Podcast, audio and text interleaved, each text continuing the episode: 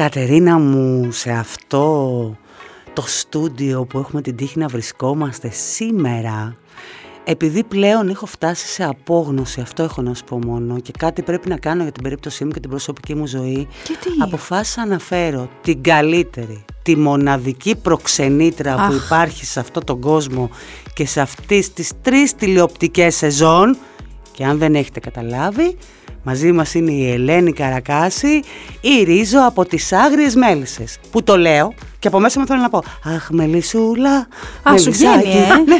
Θα μας το πει η Αφού δεν Ελένη. θέλει να πει το τραγούδι των τίτλων, εντάξει, με κυνηγούν οι Σωστό, μέλισσες, Τραγούδι σας- τον σας τίτλο κυνηγεί. πρέπει να έχω και μια φωνή από εδώ μέχρι Έτσι. απέναντι. Δεν την έχω για Αλήθεια. το. Τι Θα μας το κάνετε πει η Ελένη. κορίτσια, Καλώς πώς ήρθες. είσαστε, καλώ σας βρήκα. Καλώς σας... Βέβαια η αλήθεια είναι ότι έχω ξεχάσει τα προξενιά. Άντε πάλι καλά ξεγέννησα Ναι. και να θυμηθώ κάτι από τις παλιές μου δραστηριότητες. Ποτέ δεν ξέρεις πώς θα Έχεις εξελιχθεί η μπει- κατάσταση. Εν- Εννοείται, άλλο ρόλο, αλλά ρε εγώ δεν παιδί ρωτάω μου. κιόλας. Οπότε ε, περιμένω να μου έρθουν τα κείμενα και να δω τι θα συμβεί στο Α, δεν σύριαλ. ρωτάς. Όχι, όχι, δεν ρωτάω. Ναι, Δεν αλλά να ρωτάω. σου πω και κάτι όμως τώρα. Για πες. Τα λόγια λίγο τα αλλάζετε, εντάξει. Τα αλλάζετε λίγο. Τι εννοείς; Λέτε δικά σας λογάκια όταν κάνετε το γύρισμα. Κοίτα να δεις κάτι, συγκεκριμένοι άνθρωποι τα κάνουν αυτά. Ε, τε- νομίζω ότι είσαι δασκαλεμένη και τα λες αυτά, Ε, δεν ναι, τα ναι, λες έτσι είμαι. τυχαία. Ε, εγώ γενικά είμαι, μ, πώς να σου πω, το έχω πάντα και στο θέατρο και, στο, και στην τηλεόραση. Ε, ε, η πρώτη μου αυτή είναι να πω το κείμενο το οποίο μου έχουν δώσει είναι γραμμένο. Πολύ λίγες φορές έχω αλλάξει κάτι ή μπορεί να προσθέσω κάποια τακούλα, αλλά η λογική μου πάντα είναι να σέβομαι το κείμενο και σε πρώτη φάση προσπαθώ να πω αυτό που μου έρχεται ακριβώς γραμμένο. Ε, γιατί όποιος το γράφει έχει κάποιο λόγο που το γράφει. Αν κάτι θεωρείς ότι δεν μου βγαίνει στο ρυθμό, μπορεί να αλλάξω λίγο τη, τη σειρά των λέξεων ή κάπως έτσι για να έρθει στο δικό μου στόμα να, να, να βγει από το δικό μου λογο Αλλά γενικά δεν είμαι από τους ανθρώπους που εύκολα αλλάζω και προσθέτω. Την αγάπη σε στηρίζω, ε. Πάρα πολύ. Πάρα πολύ. Κοίτα, νομίζω ότι αν δεν αγαπήσεις τους ήρωές σου, ακόμα και αν αυτοί οι ήρωες είναι κακοί, αρνητικοί ήρωες, αν δεν τους αγαπήσεις και δεν τους δικαιολογήσεις μέσα σου, και τώρα μιλάω, εμένα είναι πολύ εύκολο γιατί κάνω μια πολύ αξιαγάπητη γυναίκα, αλλά ακόμα και όταν σου δίνει έναν ρόλο που ξέρεις ότι δεν θα αγαπηθεί από τον κόσμο, εσύ πρέπει να τον αγαπήσεις και να τον δικαιολογήσεις για να μπορέσεις να είσαι πιστευτός. Πάντως είναι. Θα το πω γιατί και εγώ είμαι διαβασμένη και Αχα. α, μιλημένη και Για πες, όλα για αυτά πες, έτσι. για Γιατί το πες. πες μόνο από εκεί πέρα. Θέλω και εγώ το Ε, από εκεί κομπλιμάνι ήρθε η μου. ερώτηση, γι' Καταλαβαίνεις. αυτό. Ναι, γι' αυτό. Όταν ξεκίνησε η Ρίζο, δεν ήταν στο πρόγραμμα να εξελιχθεί τόσο πάρα πολύ ο ρόλος και να είναι και τόσο μεγάλος και να παίζει και τόσο σημαντικό ρόλο μέσα στη σειρά. Ήταν λίγο λίγος ρόλος, μικρός ρόλος το ξεκίνημα. Θα σου πω, δεν το έχω ρωτήσει και δεν έχω μιλήσει ποτέ για το πώς ήταν η σκέψη τους. Ε, σίγουρα πιστεύω ότι η εξέλιξη ενός ρόλου... Συγγνώμη κιόλας. Χριστούλη. ε, το έκανα λίγο τραγουδιστικό το διχαλάκι.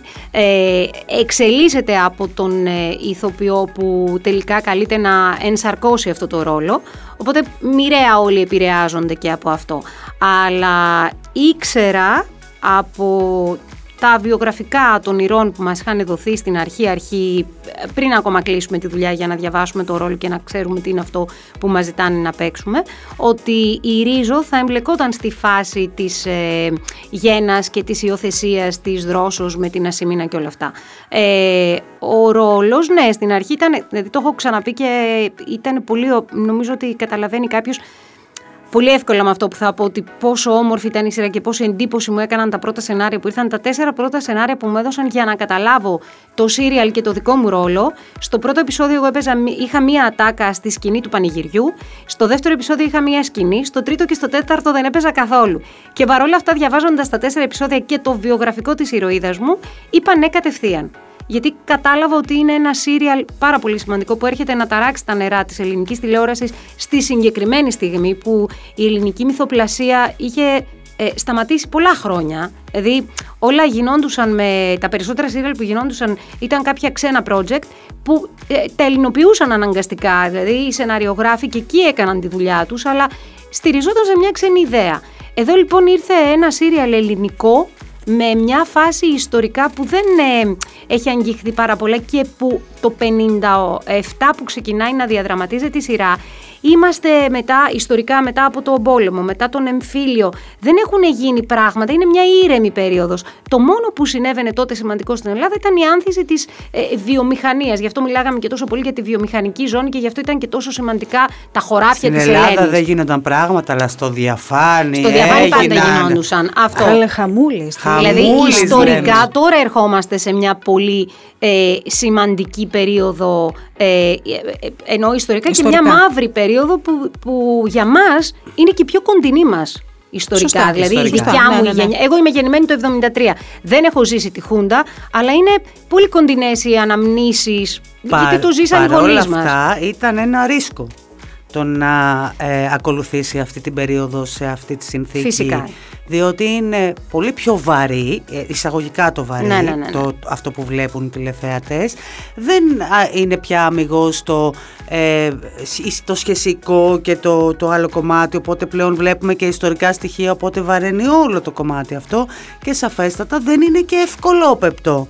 Φυσικά και μην ξεχνάμε ότι δεν έχει αγγιχθεί και ποτέ. Ούτε, δηλαδή, ε, ακόμα και κινηματογραφικά και τηλεοπτικά, βέβαια, γιατί έκανε και τηλεοπτική σειρά. Ε, μόνο το Λούφα και Παραλλαγή έχει ασχοληθεί με αυτή την περίοδο και που είχε και το άλοθη της κομμωδίας εντός εισαγωγικών. Εμάς εδώ είναι ένα δραματικό σύριαλ που πια τα γεγονότα είναι πολύ αληθινά και που μάλιστα υπάρχει και ιστορικός σύμβουλος σε όλα αυτά για να είναι πολύ σωστά τα πράγματα, να μην υπάρχουν ε, ανακρίβειες και κάποιος κάτι να έχει να πει και ε, νομίζω ότι είναι και πολύ αληθινά και ακριβώς στο όριο που επιτρέπεται για να μην... ε, Πώς να το πω, να μην θεωρεί ότι κάτι πάει στην υπερβολή του και γίνει και άσχημο στα μάτια του θεατή. Αλλά ναι, πήραν όλοι ένα ρίσκο, που εγώ χαίρομαι πάρα πολύ που το πήραν, ε, γιατί πρέπει να, να γίνονται και αυτά τα πράγματα, να λέγονται και να αγγίζονται. Δεν μπορούν να περνάνε πάντα ε, στο απειρόβλητο ή να μην τα αγγίζουμε επειδή τα φοβόμαστε. Ε, εσύ, Ελένη, περίμενες την τρίτη σεζόν. Δηλαδή, το έβλεπες ότι πέρα από την επιτυχία που σημείωνε η σειρά, ρε παιδί μου, τι φοβήθηκες την τρίτη σεζόν; Τι φοβήθηκα. Εγώ ε, όχι φοβήθηκα. Εγώ περίμενα και στη δεύτερη σεζόν ότι θα υπήρξε μία. Ε, έλεγα ρε παιδί μου, μοιραία. Ήρθε ένα πολύ ωραίο σύριαλ. Δηλαδή η πρώτη χρονιά που βγήκαν οι μέλισσες και βγήκε και το κόκκινο ποτάμι. Γιατί πρέπει να αναφέρουμε τις δουλειές που γίνονται και που βάζουν ένα λιθαράκι στην επόμενη χρονιά και στη μεθεπόμενη. Γιατί έτσι ξεκίνησε πάλι η ελληνική μυθοπλασία και τα σύριαλ εποχής και οι μεγάλες παραγωγές. Ε, ε, ε, περίμενα ότι η δεύτερη χρονιά θα είχε μια μικρή πτώση γιατί λέω θα βγουν πράγματα που θα κερδίσουν τους τηλεθεατές και, και δεν δεν με χαλάει εμένα αυτό. Είχε Δηλαδή, όμως μια φόρα που δεν την έχασε. ναι, μα είναι πάρα πολύ, ήταν πολύ και δυνατός ο δεύτερος αδικήθηκε κύκλος. για μένα η Αγγελική πέρυσι, η οποία Ναι, ήταν μια εξαιρετική αυτό σειρά φυσικά, που είχε φυσικά, την ατυχία φυσικά. να βρεθεί απέναντι Εγώ από μια το μεγάλη έβλεπα, φόρα. εγώ το έβλεπα, το έβλεπα. Α, ε, ήταν αυτή η ατυχία ναι, για το σύριαλ. Ε, χαίρομαι όμως που εξαιτίας των ε, σύριαλ που βγήκαν και πέρυσι και φέτος έπεσαν πάρα πολύ τα reality, ε, που σημαίνει ότι ο κόσμος αγαπάει πολύ περισσότερο την καλή μυθοπλασία από το να βλέπει ένα προϊόν. Μμ, Θα σε δυσαρεστήσω λίγο εδώ. Τι Νομίζω εννοείς; ότι, ότι αυτά κάνουν κύκλους γενικότερα Ναι, στην ελληνική τηλεόραση. βρίσκουν όμως ένα παράθυρο και μπαίνουν. Σαφέστατα. Βρίσκουν ένα παράθυρο και μπαίνουν. Δηλαδή ε, δεν υπάρχει κάτι άλλο, βρίσκουν και είναι και μια συγκεκριμένη περίοδος. Δηλαδή ένα παιχνίδι που ο κόσμος είναι μέσα στο σπίτι του και δεν έχει κάτι να δει και το βλέπει, είναι γυρισμένο, θα κάτσει να το δει αναγκαστικά. Ή θα κάτσει να το δει και από περιέργεια. Και αν λίγο αυτό στηρίζεται και στην ίντριγκα και στον έρωτα και στο να μην επεκταθώ παραπάνω, Και στο casting. Και στο casting, φυσικά. Γιατί όλα παίζουν αυτά. το ρόλο ναι, τους. Αλλά φέτος ειδικά νομίζω ότι είναι πολύ φανερό ότι τα, αυτά τα παιχνίδια δεν πάνε καλά. Όχι, δεν πήγαν καθόλου καλά. Μέχρι στιγμής που μιλάμε αυτή τη στιγμή. Ε, Και χαίρομαι εγώ που λίγο μοιράστηκε η πίτα φέτος, ε, γιατί δείχνει ότι ο κόσμος έχει ανάγκη να δει καλή τηλεόραση. Δεν είναι όμως πολύ πιο δύσκολο για, για τους παραγωγούς και για τα τηλεοπτικά κανάλια που πλέον δεν έχουμε ξεκάθαρους νικητές γενικότερα. Ακόμα και στα σύριαλ και τη φόρα που έχει ο σασμός αυτή τη στιγμή, που την έχει, γιατί δεν μπορούμε να είναι αμφισβήτητο γεγονός.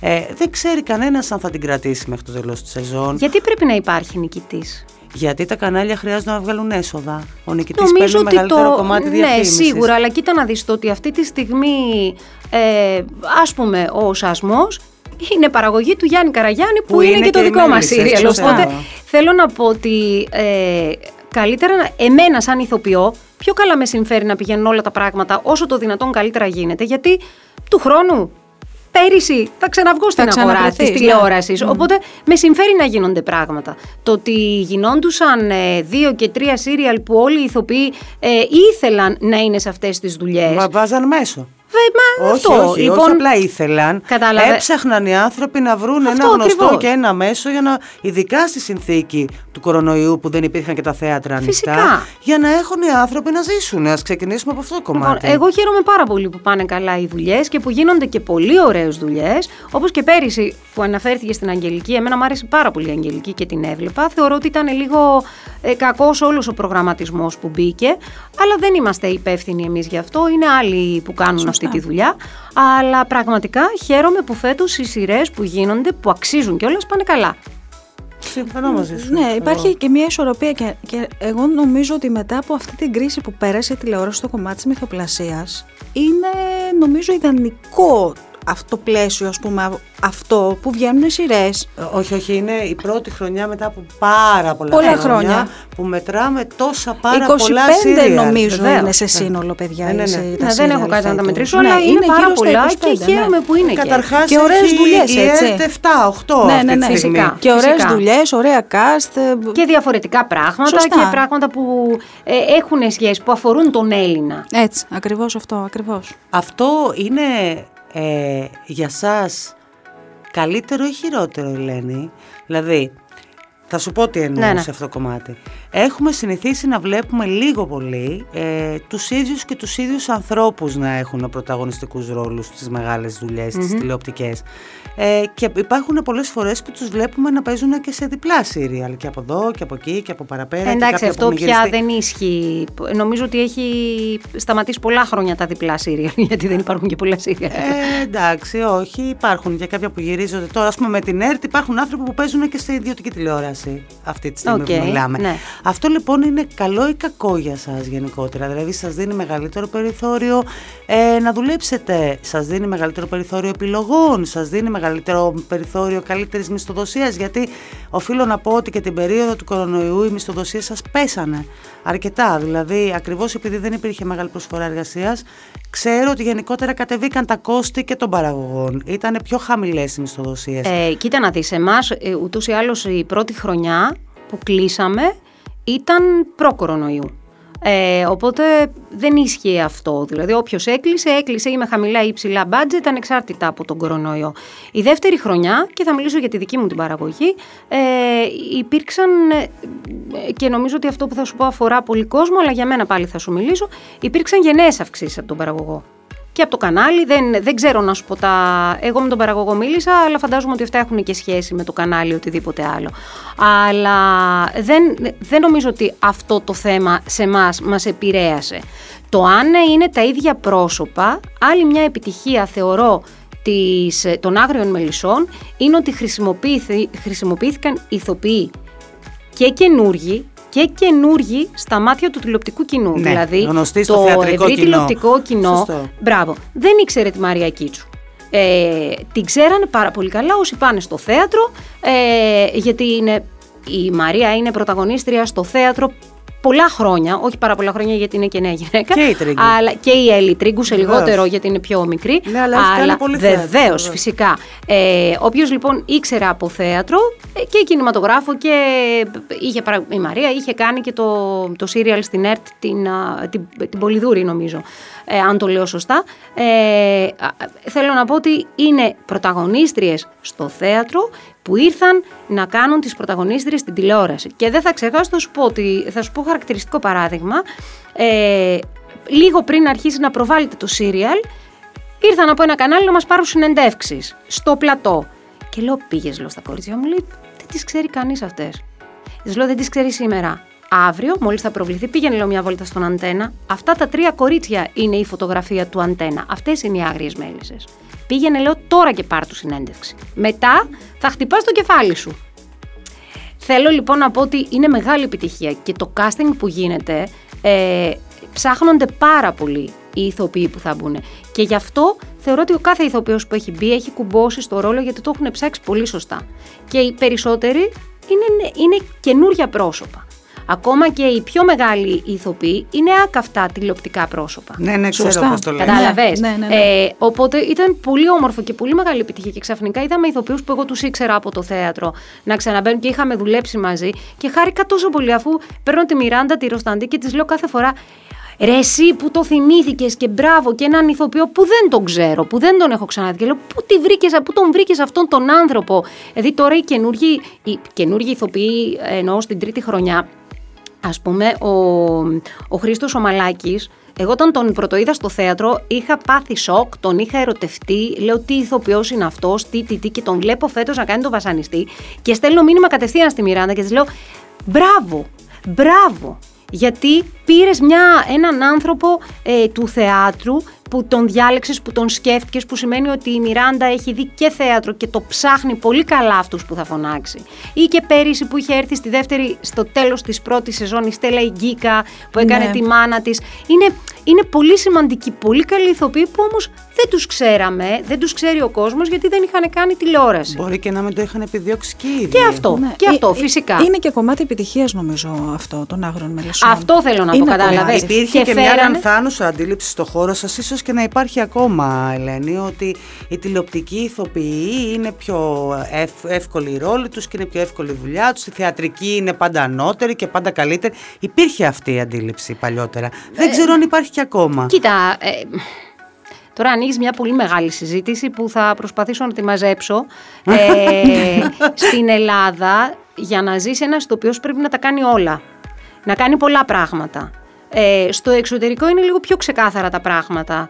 Δηλαδή θέλω να πω ότι ε, για- έχω ακούσει, δεν το έχω ζήσει, ούτε με ενδιαφέρει να το ζήσω κιόλας, αλλά στην Αμερική είναι οι ηθοποιοί που κάνουν το σύριαλ το καθημερινό, που είναι άλλες οι συνθήκες που δουλεύουν, ε, το, το θέατρο, το από εδώ, το από εκεί. Εμείς λοιπόν για να ζήσουμε πρέπει να τα κάνουμε όλα. Όπως επίσης και να θες να είσαι μόνο θεατρικός ηθοποιός, ε, για να υπάρχεις σωστά στο χώρο του εμπορικού θεάτρου, θα σου μιλήσω για το χώρο που εγώ κινούμαι, ο παραγωγός σε θέλει να είσαι και λίγο τηλεοπτική φάτσα. Για να Ε, φέρνεις βέβαια. κόσμο. Καταλαβες. Άρα λοιπόν και εσύ να θέλεις να είσαι λίγο πολύ αναγκά... για να σε βγάλει στη μαρκίζα. Γιατί ο κόσμος δεν έρχεται έτσι, δεν γεμίζουν έτσι τα θέατρα. Για να πουλήσει Για να λέμε αυτό που τώρα λέμε. την πραγματικότητα. Έχουμε δει τεράστιες αποτυχίες στο θέατρο που έχουν πάρει ένα πρόσωπο που εκείνη την περίοδο πουλούσε στην τηλεόραση ε, γιατί έκανε μια επιτυχία. Δεν πάει ο άλλος έτσι εύκολα να δώσει το εισιτήριο στο θέατρο. Απόλυτα και ειδικά κάτι συμφωνώ. όταν το Ισχύει έχει και αυτό, μέσα ναι. στο σπίτι του, ανοίγει την τηλε... Γιατί έτσι με αυτή τη λογική έχουν μπει και άνθρωποι που δεν είχαν σχέση με το θέατρο ή που- και που δεν τους ενδιέφερε. Τους είπανε μια πρόταση και έλα. Αλλά δεν μπαίνει έτσι εύκολα. Η Ελένη Ράντου που γεμίζει το θέατρό της είχε πολλά χρόνια να κάνει τηλεόραση ε, πριν από το ε, ζακέτα Από τη να ζακέτα. πάρεις ή ακόμα και πριν από την εργαζόμενη γυναίκα. Είχε πολλά χρόνια. Την έχουμε στην αντίληψή μας επειδή παίζονται και ξαναπέζονται οι επαναλήψεις σειρές, ναι. Αλλά η Ελένη είχε πολλά χρόνια. Άρα λοιπόν η Ελένη είναι μια άλλη δυναμική, έχει μια άλλη δυναμική και γεμίζει το θέατρό της. Αυτό θέλω να πω ότι ε, το θέατρο μπαίνει διαφορετικά. Η Ελένη, μη μην ταινίσει. Βεβαίως. Ε, Είναι πολλές, είναι είναι τα- πολλά το τα να, πρόσωπα. να μπεις μπροστά και να σύρεις το καράβι και να έρθει ο άλλος να σε δει στο θέατρο είναι άλλη συνθήκη. Δεν γεμίζουν έτσι τα θέατρα. Αγάπη μου, στην τηλεόραση είναι δωρεάν. Κάνεις κλατς και βλέπεις. Βεβαίως. Εκεί πρέπει να ντυθείς, να πάρεις το αυτοκίνητό σου, να βρεις που θα παρκάρεις, να πληρώσεις εισιτήρια. Είναι μια διαδικασία. Αυτό. Δεν θα πιεις και ένα νερό, δεν θα πιεις κάτι στο διάλειμμα. Δεν μπορεί να είσαι και. Φυσικά. Κάτι θα και κάνεις. γι' αυτό αλλάζουν πάρα πολύ και, τα, και σε πάω σε μια άλλη κουβέντα, ε, τα, τα μεγέθη των, των star. Δηλαδή, ο στάρ το, του κινηματογράφου, του ελληνικού κινηματογράφου στη δεκαετία του 50, του 60, ήταν πολύ διαφορετικό το μέγεθος και ο τρόπος με τον οποίο τον κοίταζαν οι άνθρωποι, γιατί ένας για να γίνει στάρ εκείνη την εποχή, από τι γινόταν γνωστός, από τον κινηματογράφο και από το θέατρο. Λοιπόν, αυτά τα πρότυπα όμως, αυτοί οι άνθρωποι για να, για να τους μάθεις, πλήρωνες ένα αντίτιμο. Σωστά. Γι' αυτό ξεχνιούνται και Σωστά. τα πράγματα. Δηλαδή, ένας ηθοποιός που είναι γνωστός μόνο από την τηλεόραση, αν δεν κάνει τηλεόραση, θα ξεχαστεί. Αν κάνει μόνο τηλεόραση, θα ξεχαστεί. Γιατί, γιατί αυτή είναι η πραγματικότητα. Η τηλεόραση είναι ένα προϊόν που το έχεις μέσα στο σπίτι σου, που σου αρέσει, δεν σου αρέσει. Ε, Παίζεις διαφημίσεις, το αλλάζω στο άλλο και μπορεί να τη χάσω την αρχή του. Ναι, έχεις την επιλογή. Έχεις ναι. την επιλογή. Σωστά. Το σινεμά και το θέατρο, η, η, τα, εκείνοι οι στάρ δεν υπάρχουν σήμερα. Γιατί είναι, έχουν αλλάξει τα πράγματα. Τα, το το, το ποιος γίνεται γνωστός, ε, η αναγνωρισιμότητα είναι τελείως διαφορετική. Όπως και τα τραγούδια κάποτε τα μάθαιναν από το θέατρο. Σωστό, Πρώτα γινόντουσαν στο σωστό. θέατρο επιτυχία και μετά Και μετά. γινόντουσαν. Δίνανε τις παραστάσεις, Μπράβο. έχεις Και απόλυτο μάλιστα δίκιο. βγαίνανε τα. Ε, κα- ε, κατεβάζανε ε, πανό που γράφανε τους στίχους και έτσι μάθαιναν. Με την επανάληψη έβγαινε ο Και κόσμος από το αν θέατρο. πήγαινε καλά και έσκιζε, γινόταν 45 Φυσικά. μετά να κοπεί. Γιατί Αυτό. ήταν κοστολόγιο να κόψεις ένα δίσκο Αυτό τότε. Δεν ακριβώς. ήταν Δηλαδή απλό. θέλω να πω ότι έχουν αλλάξει πάρα πολύ τα μεγέθη. Αυτή τη στιγμή ε, μαθαίνουμε καλλιτέχνες από το YouTube και καλά γίνονται γιατί αλλάζουν τα πράγματα. Αλλάζουν οι εποχές, Αλλάζουν οι εποχές. Δεν το λέω για κακό. Αλλά τα μεγέθη των στάρ έχουν αλλάξει. Σωστό, έχει δίκιο. Ισχύει. Εσύ μίλησες τώρα και για τραγούδι, πες και για YouTube και το τραγούδι είναι μεγάλος έρωτας για σένα. Ε, το τραγούδι είναι πφ, η, η πρώτη μου... Ε, ε, ε, ε, πώς να το πω, ε, η- ο πρώτος τρόπος που εκφράστηκα καλλιτεχνικά. Δηλαδή, πέντε χρονών ήξερα ότι τραγουδάω, έξι, εφτά ήξερα ότι τραγουδάω πολύ καλά. Δηλαδή, μπορούσα να τραγουδάω με τον μπαμπά μου πρώτη, δεύτερη φωνή. Ε, ποτέ δεν είπα ότι θέλω να γίνω τραγουδίστρια, γιατί λίγο όταν το έλεγα εκεί σε αυτή την ηλικία που ε, μου λέγει «Μα, θα γίνεις τραγουδίστρια, θα σπουδάσεις και μετά θα δεις τι θα κάνεις. Θα, θα Είναι το τα κλασικό». ταμπού της εποχής, ναι, Αυτό. εντάξει. Όμως δεν μου αρνήθηκαν ποτέ οι δικοί μου να είμαι στα οδεία, στις θεατρικές ομάδες. Ε, αλλά πάντα το έκανα για μένα, γιατί μου άρεσαν. Μου άρεσαν πάρα πολύ χοροδίες.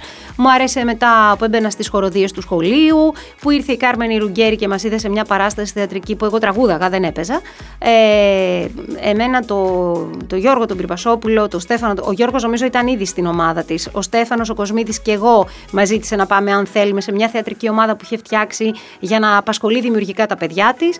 Και έτσι μπήκα στη, στη διαδικασία του ερασιτεχνικού θεάτρου που το αγαπώ πάρα πολύ. Δηλαδή, έτσι αγάπησα το θέατρο και το αγάπησα και από όλες τις. Γιατί εμείς σε αυτή την ομάδα κάναμε τα πάντα. Φτιάχναμε τα σκηνικά, βρίσκαμε τα σκηνικά, ήμασταν οι ρακοσυλλέκτες στη Νέα Σμύρνη. Μας είχαν μάθει, παίρναν τηλέφωνο την Κάρμεν και τη λέγανε ε, άδειασε, Αδειάζει ο άλλος, πέθανε κάποιος και Το σπίτι. η ντουλάπα του και ελάτε. Ναι. Και πηγαίναμε και παίρναμε, είχε η Κάρμεν τότε, ήταν πάρα πολύ αστεία η εικόνα, γιατί την έχω στα μάτια μου. Είχε ένα μίνι κούπερ βαμμένο μουσταρδί και Μουσταρδί. βρίσκαμε. Ναι, ναι, περνάγαμε λοιπόν, πηγαίναμε, μας έπαιρνε και πηγαίναμε. Έχω πολύ ωραίες αναμνήσεις από όλα αυτά. Γι' αυτό και λέω στον κόσμο να αφήνει τα παιδιά να κάνουν θεατρικό παιχνίδι. Είναι ένα ένας άλλος κόσμος σου ανοίγεται που σε βοηθάει να, να δεις και τα πράγματα διαφορετικά. Και πηδά από το ένα θέμα στο άλλο. Α, ε, και δεν είναι ωραίο αυτό που κάνω, αλλά. Είναι δεν πολύ πειράζει. ωραίο, είναι Δεν πολύ πειράζει. ωραίο αυτό που Ε, κάνεις. που λες και έχουμε. Θα είναι πολύ εύκολο να κόψουμε τα 15 δεύτερα teaser σου. Α, αυτά είναι τώρα. Χαμός θα γίνει. που λες. Και πηγαίναμε και βρίσκαμε στο δρόμο μια τηλεόραση πεταμένη. Τώρα έχετε ακούσει ότι το Mini Cooper παίρνει πάρα πολύ κόσμο μέσα, έτσι είναι από τα αυτοκίνητα. που... Ήμασταν μέσα τίγκα, σε πιτσιρίκια, 17-18 και μας έπαιρνε η Κάρμεν και μας πήγαινε. Στο Εθνικό Θέατρο και βλέπαμε παραστάσεις που τις βλέπαμε και από τα παρασκήνια. Στη λυρική σκηνή και βλέπαμε παραστάσεις και βλέπαμε κάτι και το παίρναμε. Μια μεγάλη κούτα ψυγείου. Ωραίος άνθρωπος, Και ε, η καθόμασταν Κάρμεν. έτσι. Βάζαμε την κούτα και κρατάγαμε από τα παράθυρα την Φοβερό, κούτα ε. για να μην πέσει τα... εμείς μέσα στο αυτοκίνητο. Και έτσι μπήκα στην ομάδα και έτσι ξεκίνησε και η αγάπη μου για το θέατρο και πια το κατάλαβα ότι δεν ήταν. Εγώ πήγα. Νομίζω ότι ίσως έχετε ακούσει τις δέσμες Ναι. που δίναμε η δικιά μου η Φυσικά, γενιά. και η δικιά ναι, μου, ναι, και η ναι, δικιά και η μου, δικιά και η σου. δικιά α. μου, δικιά Ε, μου, ναι. βέβαια. Αυτό τέλος πάντων εμείς δίναμε στις δέσμες. Εγώ ήμουν και πρωτοδεσμήτησα τρομάρα μου. Πρωτοδεσμήτησα, Ναι, ε. ναι, ναι, ναι. ναι. Ε, αλλά εκεί κατάλαβα λοιπόν ότι δεν είναι. Στην τρίτη ηλικίου κατάλαβα ότι δεν είναι αυτό. Αυτός ο δρόμος δεν είναι για μένα. Ευτυχώς το κατάλαβα Τι νωρίς. ήθελε η μητέρα σου να σπουδάσεις; Δεν ήθελε τίποτα. Μ' άφηνε να σπουδάσω ό,τι εγώ ήθελα. Α. δεν ήταν το πρόβλημά Είναι το της. Εσύ τι κλασικό, είχες το στο χαρτί του χέρι σου τότε; πανεπιστημίου. Ναι. Εγώ κοίτα να τη έλεγα τα μαθηματικά βιολογία. Δηλαδή η βιολογία βέβαια ήταν από τη δεύτερη δέσμη, αλλά παίρνεγε και από την πρώτη δέσμη στη βιολογία. Ε, δεν ήθελα όμως την βιολογία, την, τα ιατρικά αυτά. Έλεγα ρε παιδί μου, ας είμαι από εκεί που τα αγαπούσα πιο πολύ τα μαθηματικά και αυτά. Αλλά κατάλαβα ότι δεν. Δεν, δεν, δεν είχα μπει και ποτέ στη διαδικασία. Ε, φροντιστήριο έκανα στη Δευτέρα και στην Τρίτη Λυκείου και δεν είχα μπει ποτέ και πολύ χαλαρά. Και όταν μπήκα στη διαδικασία της Τρίτης Λυκείου στο καλοκαίρι να κάνω αυτή τη, τη- την προετοιμασία του φροντιστηρίου και όλο αυτό το πράγμα, ήταν η πρώτη φορά που έμεινα Αθήνα για να κάνω. Δεν πήγα στην Έγινα, που με το που κλείναν τα σχολεία πηγαίναμε μαζί με τις θείες μου, όχι η μαμά και ο Και παπάς γύρναγες δουλεύανε. Σεπτέμβριο, Και γύρναγα ναι. κάπως έτσι. Και μου ήρθε πάρα πολύ βαρύ. Μου ήρθε ένα πολύ μεγάλο χαστούκι. Ε, που ήμουν πολύ μελετηρό παιδί και όλα αυτά, αλλά άλλαξε πολύ η κοσμοθεωρία μου ξαφνικά. Νομίζω ότι εκεί και ευτυχώς το κατάλαβα εγκαίρως ότι δεν είναι για μένα. Το ανακοίνωσα στη μάνα μου. Η μάνα μου έπαθε τον πρώτο εγκεφαλικό. Θα σε σταματήσω, μου λέει, από τις θεατρικές ομάδες. και ήταν η πρώτη επανάσταση που έκανα. Της είπα ότι αν με σταματήσει από την ομάδα, σταματάω τα πάντα. Τέλος. Α, πήγε εκβιαστικά το θέμα. Ναι, ναι. Ήμουνα οπότε. Τζόρας. Έτσι. Δεν ήμουνα καθόλου τζόρας. Δηλαδή, α, ήταν η πρώτη φορά και γι' αυτό το λόγο ήταν που η μάνα μου το κατάλαβε. Ότι θα το κάνεις. Ότι θα το κάνω και το εννοούσα, γιατί δεν ήμουνα ποτέ τέτοιο παιδί. Ήμουνα το παιδί που. Ε, φαντάζομαι ότι ήμουνα πρόεδρος στο τμήμα μου και κάναμε τις χωρές περίδες και πήγαινα να οργανώσω τα πράγματα και μία ώρα χαρτών ο πατέρας μου και με έπαιρνε. Δηλαδή ήμουν τέτοια κατάσταση. Οπότε δεν, είχα, δεν τους είχα προβάλει ποτέ έναν τέτοιο Αντίσταση ε, στο- αυτό και μια τέτοια αντίσταση. Οπότε όταν το είπα το καταλάβανε. Ηρεμήσανε, το καταλάβανε και ήρθαν τα πράγματα πώ ήρθαν. Αλλά ξανάρχομαι στο θέμα του τραγουδίου. Εγώ πήγαινα για τη λυρική σκηνή.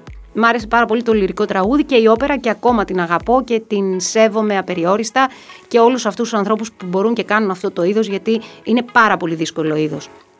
Εννοώ ότι πρέπει να είσαι άρτια ε, τραγουδιστικά, φωνητικά, υποκριτικά, μουσικά, όλα αυτά. Και πρέπει να κάνεις μόνο αυτό. Εγώ και εκεί κατάλαβα κάποια στιγμή ότι δεν είμαι άνθρωπος που μπορώ να κάνω μόνο ένα πράγμα στη ζωή μου. το κατάλαβα και αυτό εγκαίρω. Ε, και ε, πήγα λίγο όπως με πήγε το ρέμα. Δηλαδή πήγαινα, έκανα την υποκριτική για να ενισχύσω την υποκριτική του κλασικού τραγουδιού της όπερας. Ε, κάποια στιγμή... Την ερμηνεία σου. Την ουσιαστικά, ερμηνεία δηλαδή, μου ναι. αυτό για να είμαι καλύτερη ηθοποιός τραγουδίστρια. Ε, με πήρε η Ρουγκέρη ένα τηλέφωνο και μου λέει, ήταν παραμονή της Παναγίας και μου λέει αύριο γίνεται οντισιόν στο Εθνικό Θέατρο, δεν υπάρχει περίπτωση να σε πάρουνε. Αλλά έλα μου λέει για την εμπειρία. Και πήγα και με πήρανε. Και βγήκε η συγχωρεμένη Ντόρα Ιτσάτσου τότε και λέει το ένα και το τρία. Το ένα ήταν η Φέδρα Ιδρούκα και το τρία ήμουν εγώ, η Ελένη Καρακάση. Και έτσι ξεκίνησε, μπήκα στο, θέα, στο Εθνικό Θέατρο που έμεινα και 7 χρόνια από εκεί και πέρα. Ε, και μπήκε το θέατρο ουσιαστικά στη ζωή μου. Χορτασμένη πολύ εγώ την ακούω την Ελένη. Δηλαδή οι επιθυμίες σου όλες έχουν έτσι, σε έχουν γεμίσει σαν, α- σαν άνθρωπο και σαν Δεν, καλλιτέχνη. είναι, δεν είχα ποτέ ρε παιδί μου έναν... υ- ε, Με ρωτάνε πολλοί κόσμος αυτό και λέω δεν είχα βάλει ποτέ στο κεφάλι μου ότι θέλω να κάνω αυτό, θέλω να φτάσω εκεί, θέλω να παίξω αυτό.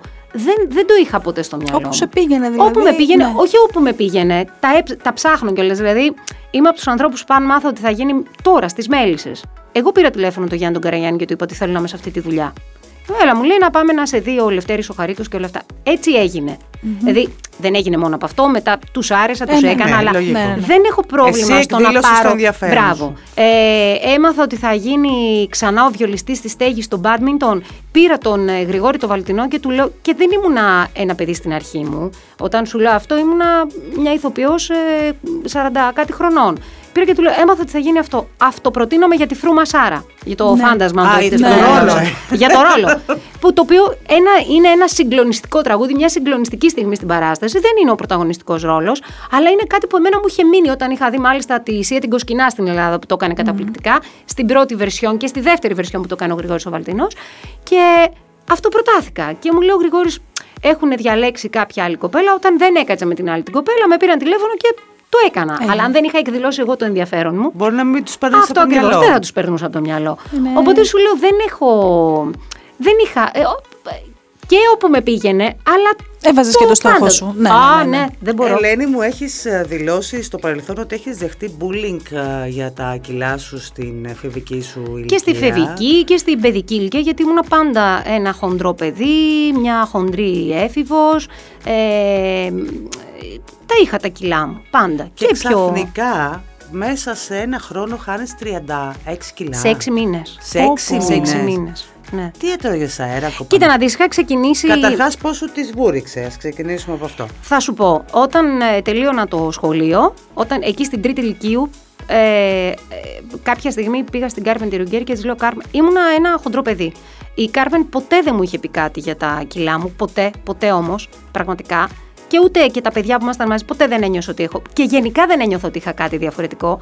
Ε, και μάλιστα και στο σχολείο επειδή βέβαια τραγουδούσα στις παραστάσεις του σχολείου, αυτό μου έδινε ένα βαντάζ ότι ήμουν λίγο πιο από τους άλλους, πιο κοινωνική όλα αυτά.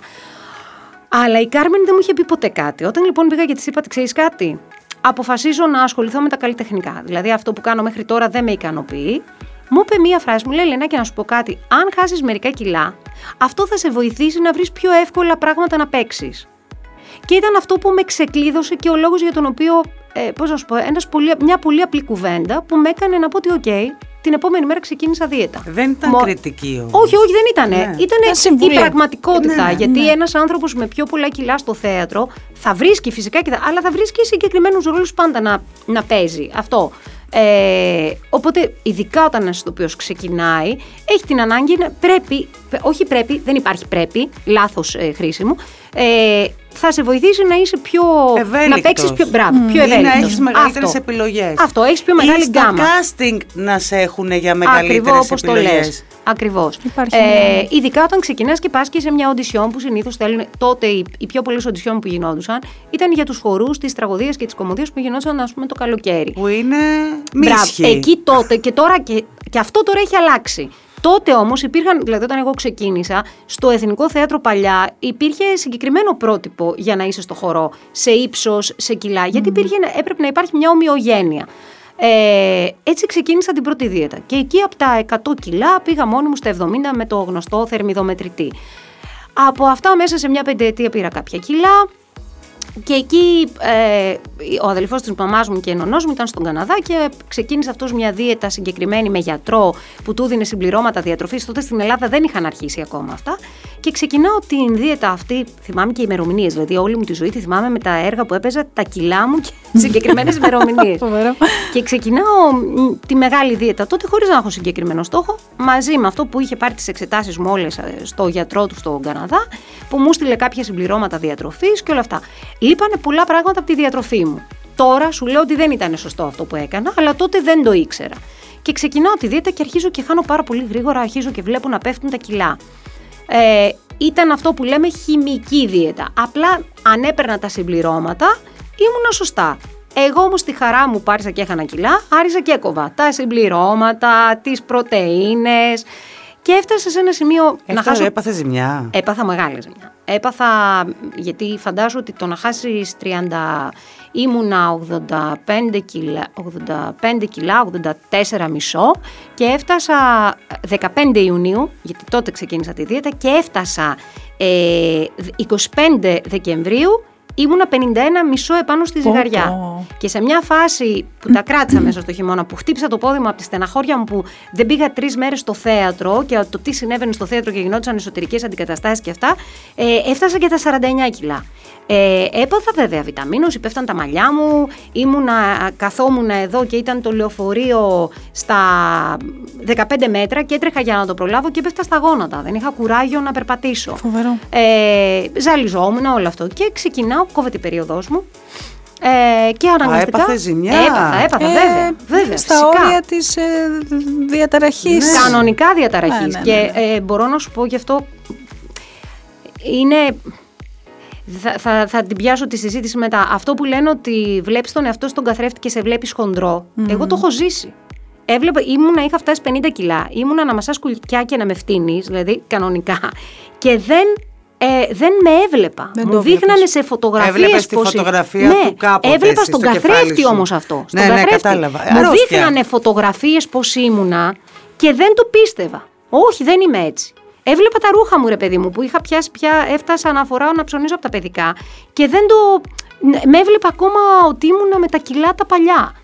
Ε, Και πώς σταμάτησες αυτή την κατρακύλα, γιατί κατρακύλα κοίτα ήταν να για δεις, σένα. πήρα ορμόνες, ξαναπήρα κάποια κιλά, ε, γιατί έπρεπε να επανέλθει ο κύκλος. Το να μην έχω ένα-ενάμιση χρόνο περίοδο μου φέρε πολύ μεγάλη Διαταραχή. ναι, Ναι, ναι, ναι, ναι, κλονισμό και στο σώμα και στα νεύρα μου και όλο αυτό το πράγμα. Θυμάμαι ότι έτρωγα το μεσημέρι και καλοκαίρι με καύσωνα έτρωγα ξέρω εγώ, ένα μπούτι κοτόπουλο και μετά με έπιανε ένα πράγμα σαν σπασμός κρύωνα και έμπαινα στο μπάνιο και έκανα ζεστό μπάνιο για να έρθει η θερμοκρασία στο σώμα μου. Φαντάσου Αυτό, τι μπράβο. κουβουτζά Μεγάλο είχε πάθει ο σοκ, οργανισμός ναι. σου από αυτό είναι το γι' πράγμα. αυτό. Ε, είναι πολύ, θέλει πολύ μεγάλη προσοχή. Δηλαδή, υπάρχει πολύ μεγάλη διαφορά στους ανθρώπους που είναι όλη τους τη ζωή με πολλά κιλά ε, και έχουν μια...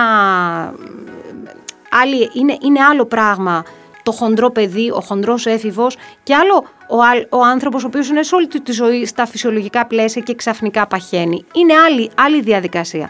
Ο άνθρωπος που έχει υπάρξει όλη τη ζωή χοντρός ε, δεν μπορεί κανείς να καταλάβει πόσο δύσκολο είναι. Δηλαδή αυτό που λέει ο καθένας, κάνε μια δίαιτα, πώς είσαι έτσι δεν μπορείς να μπεις στην ψυχολογία. Είναι τελείως διαφορετικό όλη σου τη ζωή να κουβαλάς άλλον έναν άνθρωπο επάνω σου, γιατί αυτό συνέβαινε. Είχα ένα άλλον έναν άνθρωπο επάνω μου.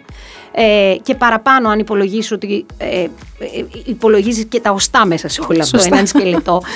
Και είναι πολύ διαφορετικό. Γι' αυτό σου λέω, το να πεις έναν άνθρωπο τη μαγική κουβέντα που θα τον ξεκλειδώσει, αυτό που κάνει η Κάρμεν σε μένα, ε, δεν είπε τίποτα. Δεν μου είπε ποτέ ε, το να πεις σε έναν που σε χάσε, βρε παιδί μου, γιατί δεν χάνεις αυτό, δεν θα βρεις γκόμενο, δεν θα βρεις. κορίτσι, πόσο αυτό κρίμα. Πια, τόσο ναι, ναι, ναι. όμορφο πρόσωπο, δεν θα βρίσκεις αυτή την κουβέντα, δεν θα βρίσκεις γκόμενο.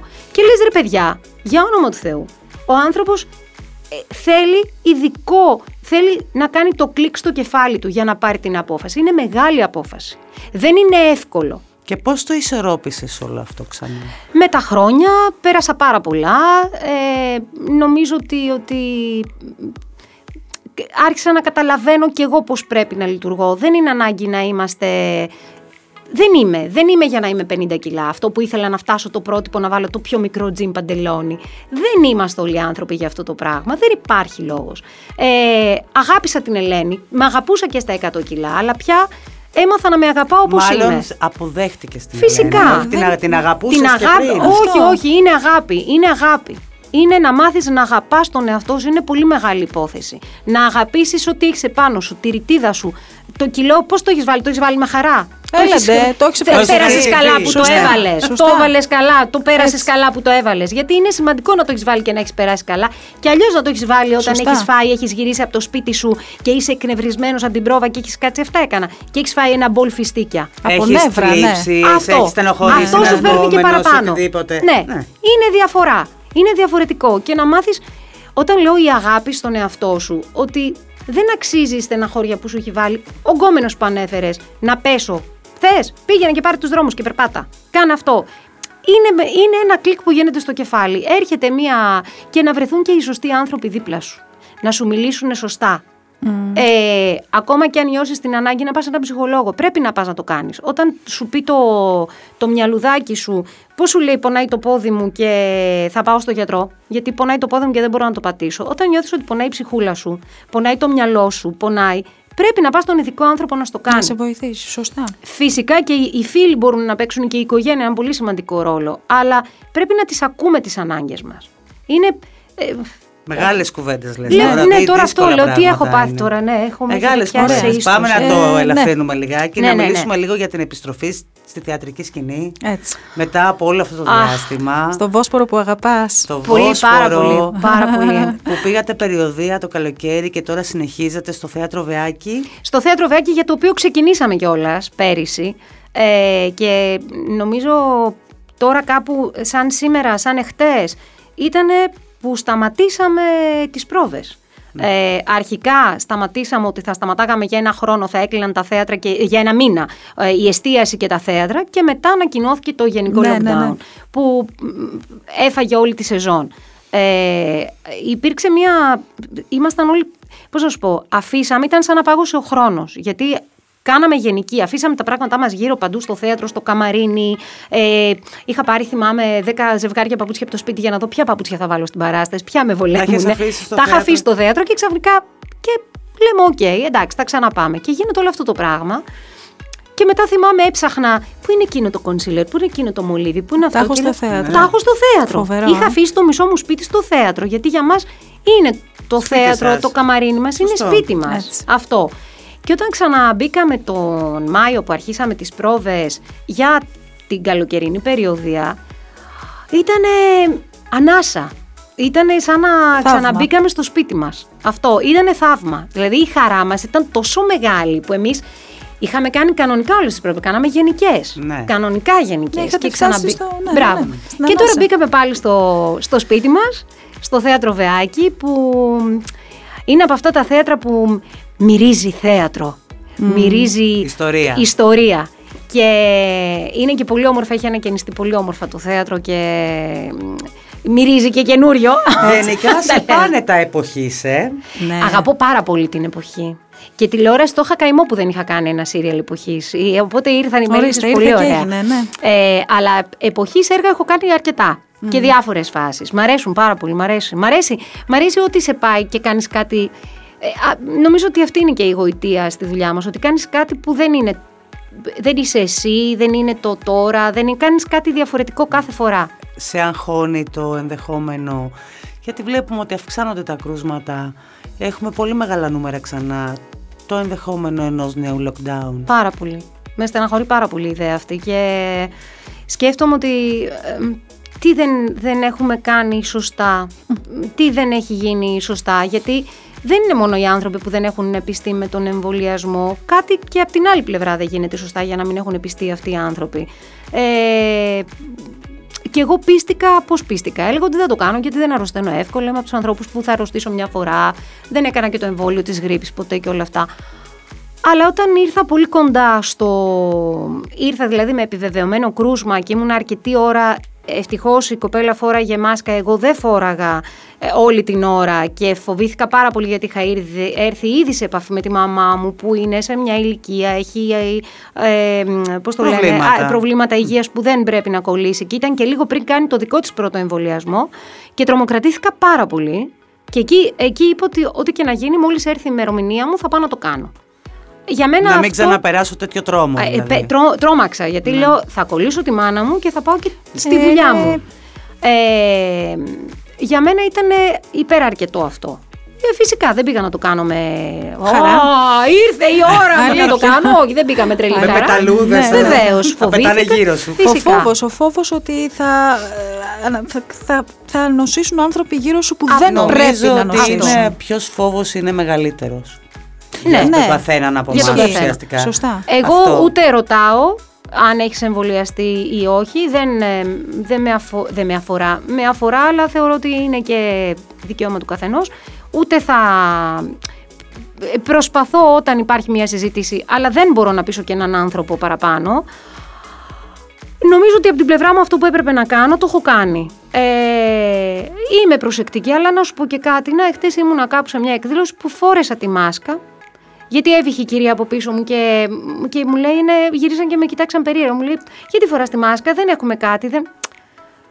Και νιώσα άσχημα εγώ που τη φόραγα. Ε, Συμβαίνει αυτό πάντως Αυτό. η αλήθεια. Ναι, αλλά είναι, δεν ναι. μπορεί να πει κανένας σε κανέναν Ε, όχι, άνθρωπο πώς βέβαια. αισθάνεται ναι, μια δεδομένη ναι στιγμή. ε, ένιωσε ίσως μια προσβολή ο άνθρωπος που καθόταν δίπλα μου.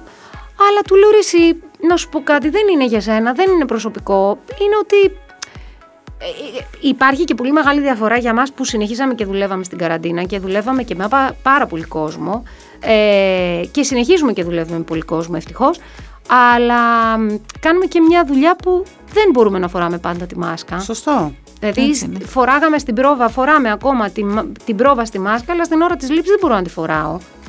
Θέλει μία παραπάνω προσοχή, όταν είσαι δηλαδή Εάν όμως διαδραματιζόταν στο μεγάλο λοιμό, μπο- μπορεί μεγάλο και να λοιμό. μπορούσατε να τη φοράτε και στο γύρο.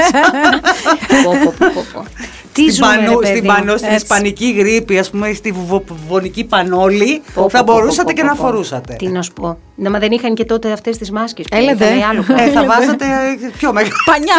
Θέλω πάρα πολύ. Θέλω πάρα πολύ Κουκούλιο να, πανιά. να Όταν- γυρίσουμε. Έλα, συγγνώμη, θέλεις ε, πολύ; Να γυρίσουμε στην καθημερινότητα που είχαμε. Γιατί είναι τρομακτικό το ότι άλλαξε τόσο πολύ η ζωή μας. Μέσα σε πολύ μικρό χρονικό διάστημα, δηλαδή το πρώτο lockdown. Δεν θέλω, δεν, θε- δεν, δεν μπορώ να, να ξαναζήσω αυτό το ε, 9 η ώρα στο σπίτι μας.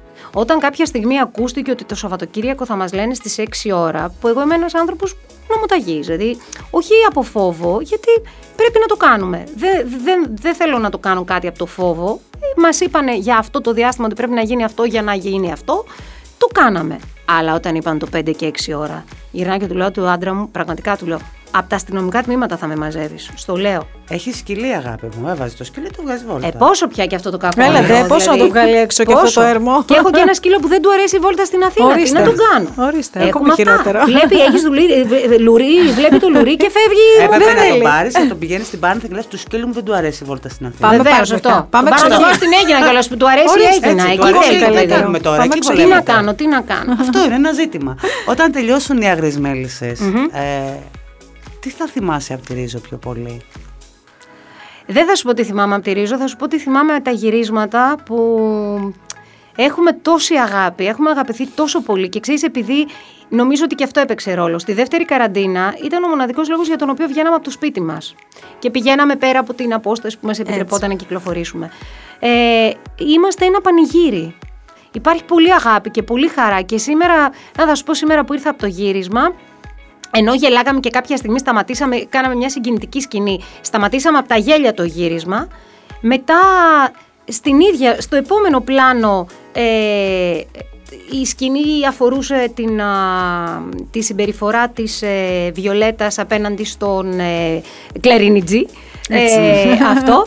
Και συγκινήθηκε παίζοντας η Βιολέτα και μας έπιασε όλους ξαφνικά ο κόμπος αυτό, παίζοντας όμως, δηλαδή κάνοντας τους ρόλους μας. Και όταν τελείωσε η λήψη, την αγκαλιάσα και της λέω, θα πω, μου ήρθε η κακιά η κουβέντα να την πω, αλλά θα την πω, βρε, ναι. Μα αυτό Μας έκανες και κλάψαμε, κατάλαβες. δηλαδή αυτό έχει πολύ αγάπη από πίσω. Είναι μπουνιά, είστε ένα και νομίζω ότι βγαίνει, Είμαστε αυτό. βγαίνει προς τα έξω και, και ο κόσμος το έχει ναι. εκτιμήσει αυτό. Ε, αγαπηθήκαμε πάρα πολύ από την πολύ πρώτη στιγμή και το, ε, έγινε ένα μαγικό πράγμα όταν μαζευτήκαμε στην πρώτη ανάγνωση που κάναμε το πρώτο επεισόδιο, που ήταν και ένα μεγάλο επεισόδιο. Και ήμασταν και πάρα πολλοί κόσμος που αρκετούς ήξερα και άλλους δεν τους ήξερα. Γιατί έχω δουλέψει με πολλά. Δουλεύω και πολλά χρόνια. Μοιραία έχω δουλέψει με πολύ κόσμο. ήταν σαν την πρώτη ανάγνωση στο θέατρο. Που καθόμαστε στο τραπέζι, παρόλο ότι δεν είχαμε τραπέζι, γιατί δεν μας χώραγε κανένα τραπέζι πόσοι, τόσοι άνθρωποι που ήμασταν. Και ήταν πολύ μαγική στιγμή, γιατί όταν τελείωσε η πρώτη ανάγνωση του πρώτου επεισοδίου, είπαμε όλοι ότι είναι σαν να είμαστε στο θέατρο. Είναι μία ναι. δουλειά. Τα παιδιά της Ρίζο θα τα δούμε ποτέ. Δεν ξέρω. Δεν το, πραγματικά δεν το ξέρω. Αυτό που σας είπα ότι δεν έχω ρωτήσει ποτέ τι θα γίνει, ε, δεν, το, δεν έχω ρωτήσει ποτέ. Και μάλιστα βρέθηκα στην παρουσίαση του βιβλίου τη Άγριες Μέλισσες, το πρώτο mm. πέταγμα της Μελίνας την πρώτη, και του Πέτρου, αλλά η, Μελίνα νομίζω το υπογράφει το βιβλίο. Ε, και δεν, δεν τη ρώτησα. Από μόνη της μου είπε ότι όπως πάντα οι ιστορίες οι δικές μας ανοίγουν λίγο πιο μετά. Γιατί τώρα ήταν οι ιστορίες των καινούριων ε, ανθρώπων που μπήκαν στη σειρά και πώς εμπλέκονται με τις ζωές μας ε, και τις επηρεάζουν φυσικά. Οπότε δεν, δεν έχω ρωτήσει. Δεν έχω ρωτήσει και έχω πολύ μεγάλη εμπιστοσύνη. Εγώ έχω την αίσθηση πάντως ότι θα ανοίξει κι άλλο ο ρόλος αυτός και έχω την αίσθηση ότι θα γίνει πάλι ανατροπή ε, με το Bruce ε, ναι. Φυσικά το αγόρι μου. Είχε και πρεμιέρα χτες και παρόλο ότι είχα πολλές υποχρεώσεις και είχα δει την παράστασή τους, γιατί πήγα στη γενική τους και τους είδα, πήγα. Δεν μπορούσα να λείψω από το όποιου συναδέλφου ε, μου ζητήσει να είμαι στην πρεμιέρα του θα είμαι, πολύ περισσότερο του Γιώργου που ε, μαζί με τη μητέρα... Προτιμάς το στεφάνι σου. Έτσι, αυτό είναι. στεφάνι, φυσικά, φυσικά. Αυτά, είναι. Σε ευχαριστούμε πάρα πολύ, Ελένη. Τι τελειώσαμε; Όχι, ρε παιδιά, μα τι ωραία που τα λέμε. Κοίταξε να δεις, ε, δεν έχω αντίρρηση. Ο άνθρωπος που είναι απ' έξω και γράφει. Άνθρωπο απ' έξω που γράφεις, δεν ξέρω, κάνει νοήματα. δεν είσαι στο οπτικό μου πεδίο γι' αυτό. Εγώ σας περιμένω όλους στο θέατρο, στο θέατρο Βεάκη, Τετάρτη με Κυριακή και θα πω και τις ώρες των περαστάσεων γιατί είναι λίγο περίεργες. Τετάρτη στις 7, Πέμπτη στις 8, Παρασκευή στις 9, Σάββατο στις 5.30 και στις 9, ώστε ο κόσμος να μπαίνει με πολύ μεγάλη προσοχή και να βγαίνει με ακόμα μεγαλύτερη και να, ε, ε, πώς το λένε, να απολυμμένεται ο χώρος στο ενδιάμεσο των δύο παραστάσεων για να είμαστε όλοι υγιείς. Και να θυμίσω ότι το θέατρο ε, είναι ένας χώρος που μπορούν να τηρηθούν όλα τα μέτρα και γίνεται όλο το πράγμα με πολύ αγάπη και πάρα πολύ σεβασμό στους θεατές, όλες οι παραστάσεις που παίζονται φέτος και να θυμηθείτε να πάτε στο θέατρο. Ελένη μου, ναι. θα σου δώσω το χρόνο σου να ναι. προετοιμάσεις ένα ωραίο booklet μεγαμπρούς και θα ανανεώσουμε το ραντεβού μας. Α, θα πάει μετά στο προσωπικό. ναι, την επόμενη φορά. Έτσι ώστε να μου έρθεις προετοιμασμένη. Τι θες, παιδιά, θέλετε να σας κάνω κανένα προξενιό; Όχι, από εκεί είναι παντρεμένη. Εδώ, Εγώ είμαι εντάξει. Να προσέχει, πες του, γιατί έχουμε πολύ καλά παλικάρια. Κατάλαβες. Εντάξει, να προσέχει, να προσέχει. Θα το περάσουμε πάρα πολύ. περνάει καλά έτσι. Να είστε καλά. Κάποτε στο Βόσπορο. Κάποτε στο Βόσπορο σύντομα όμως. Έτσι. Σε ευχαριστούμε πολύ. Φιλιά πολλά. Γεια χαρά.